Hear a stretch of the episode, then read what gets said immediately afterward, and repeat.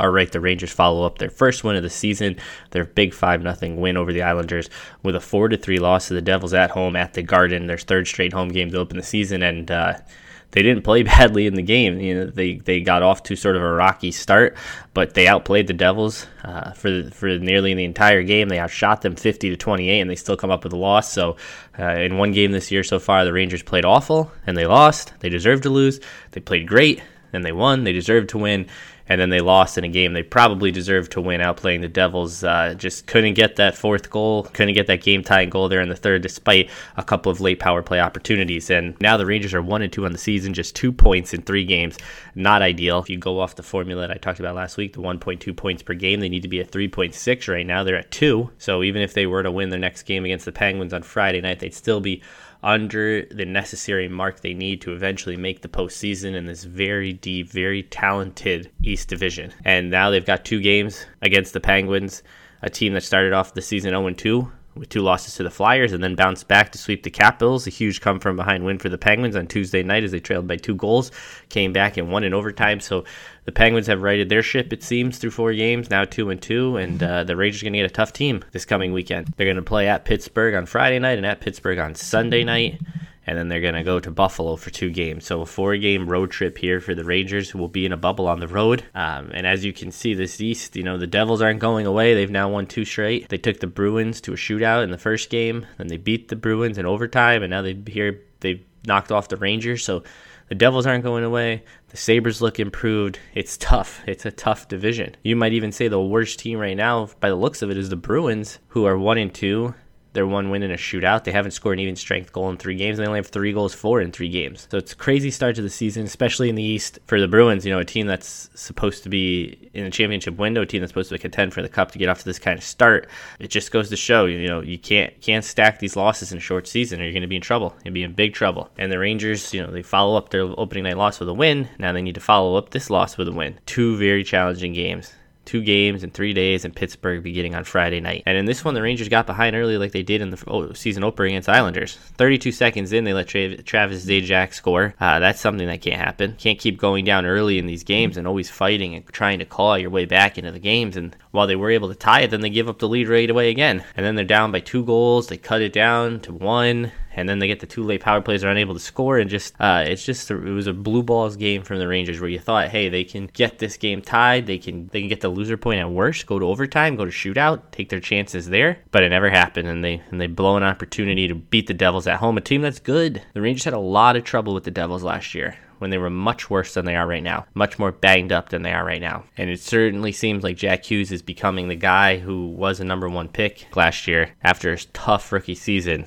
He was all over the place against the Rangers on Tuesday night. He scored two goals. He added an assist. He was involved in every play. He had he looked Barzell-like out there with carrying the puck around the offensive zone, and, and now he's starting to become one of those guys. He's on the ice. You're like, oh, fuck, when's his shift end? That's how good he looked. Uh, for the Rangers, it, it was much of the same, much of the same story you get from the first few games. Buchnevich was awesome.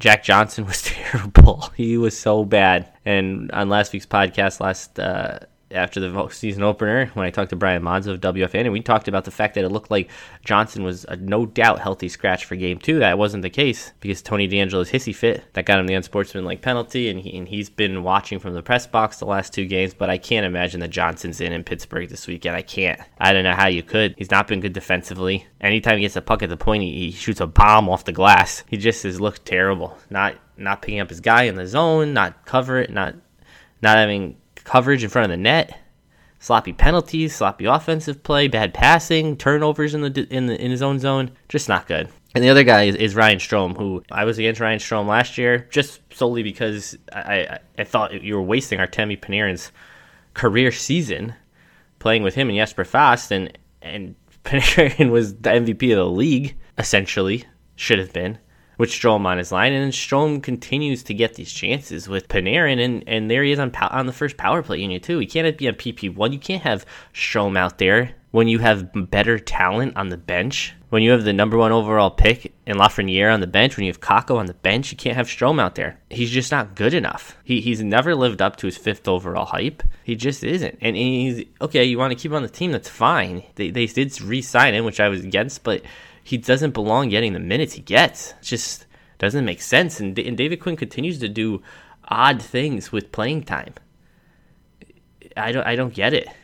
And play the play the talented guys.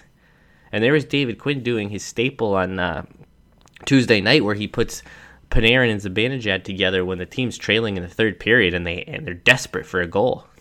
And you see how dominant those two are when they're on the ice together at even strength. Play them together all the time. And put another guy out there, with put Lafreniere with them. Make a super line. Do what the Bruins do. Do what the Avalanche do. Make a super line. You don't you don't need the line balance that he thinks you need. And if you're willing to do it when you're losing, be willing to do it when the game's tied, when the game starts, and then maybe you won't be losing. It's my biggest gripe with David Quinn. He does a lot of odd things. He's done a lot of odd things, and now what's going to be his third year as Rangers coach. And he can't continue to do odd things because his first year was basically a throwaway year. And then last year was essentially the same, even though they signed Panarin and drafted Kako and got Trouba. But now you're getting closer to when this team is, is expected to be something. And maybe they're not expected to be something this year because of still the, the youth and the experience. But and it's a weird year, a fifty-six game season in a pandemic. But David Quinn's, you know, his leash isn't what it used to be, especially isn't among the fan base who doesn't give a leash to anyone. But this leash isn't going to last forever, and it's certainly not going to last into next season if this if this shit keeps up. But it's not like the Rangers played badly. They didn't play the best game, but they, they outplayed the Devils. They they should have won the game. If not for great goaltending by the Devils and awful goaltending by the Rangers, Georgiev stunk, and maybe he should only play against the Islanders. I don't know. Shesterkin has to start the third period for as bad as Georgiev was, allowing four goals. He allowed a fifth goal that was overturned by an offside call on a challenge by David Quinn. You bet your ass you'll see Shesterkin in there on Friday night against Pittsburgh. And I think on Sunday, too, unless he is awful, which I don't see that happening after the way he started the season in the first period of the first game against the Islanders and bounced back in the second and third. So Georgiev is bad. Strom continues to be bad. Jack Johnson is expectedly bad. And now maybe Mika Zibanejad's hurt, which would be fucking terrible. You can't afford to lose that guy. Not in the shortened season.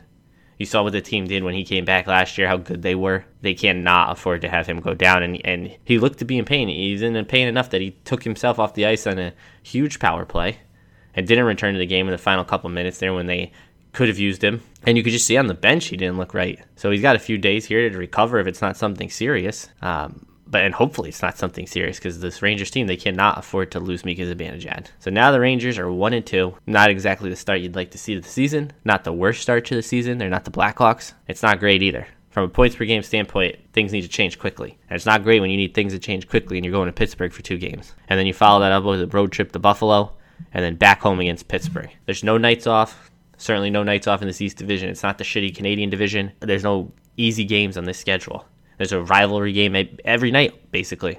Aside from, if you want to say, Buffalo, who's not necessarily a rival of the Rangers, but they're they're an improved team. They've got a dangerous line with Eichel and Taylor Hall. And maybe they're not Pittsburgh or Washington or the Islanders or the Flyers or the Bruins or the Devils. They're still not bad. The Rangers just have to find a way to win and win consistently. Because when you have sloppy openers like they did, you're going to lose some of these games where you just dominate play and the puck just doesn't go, just doesn't go for you. The goaltender's on that night. It's going to happen.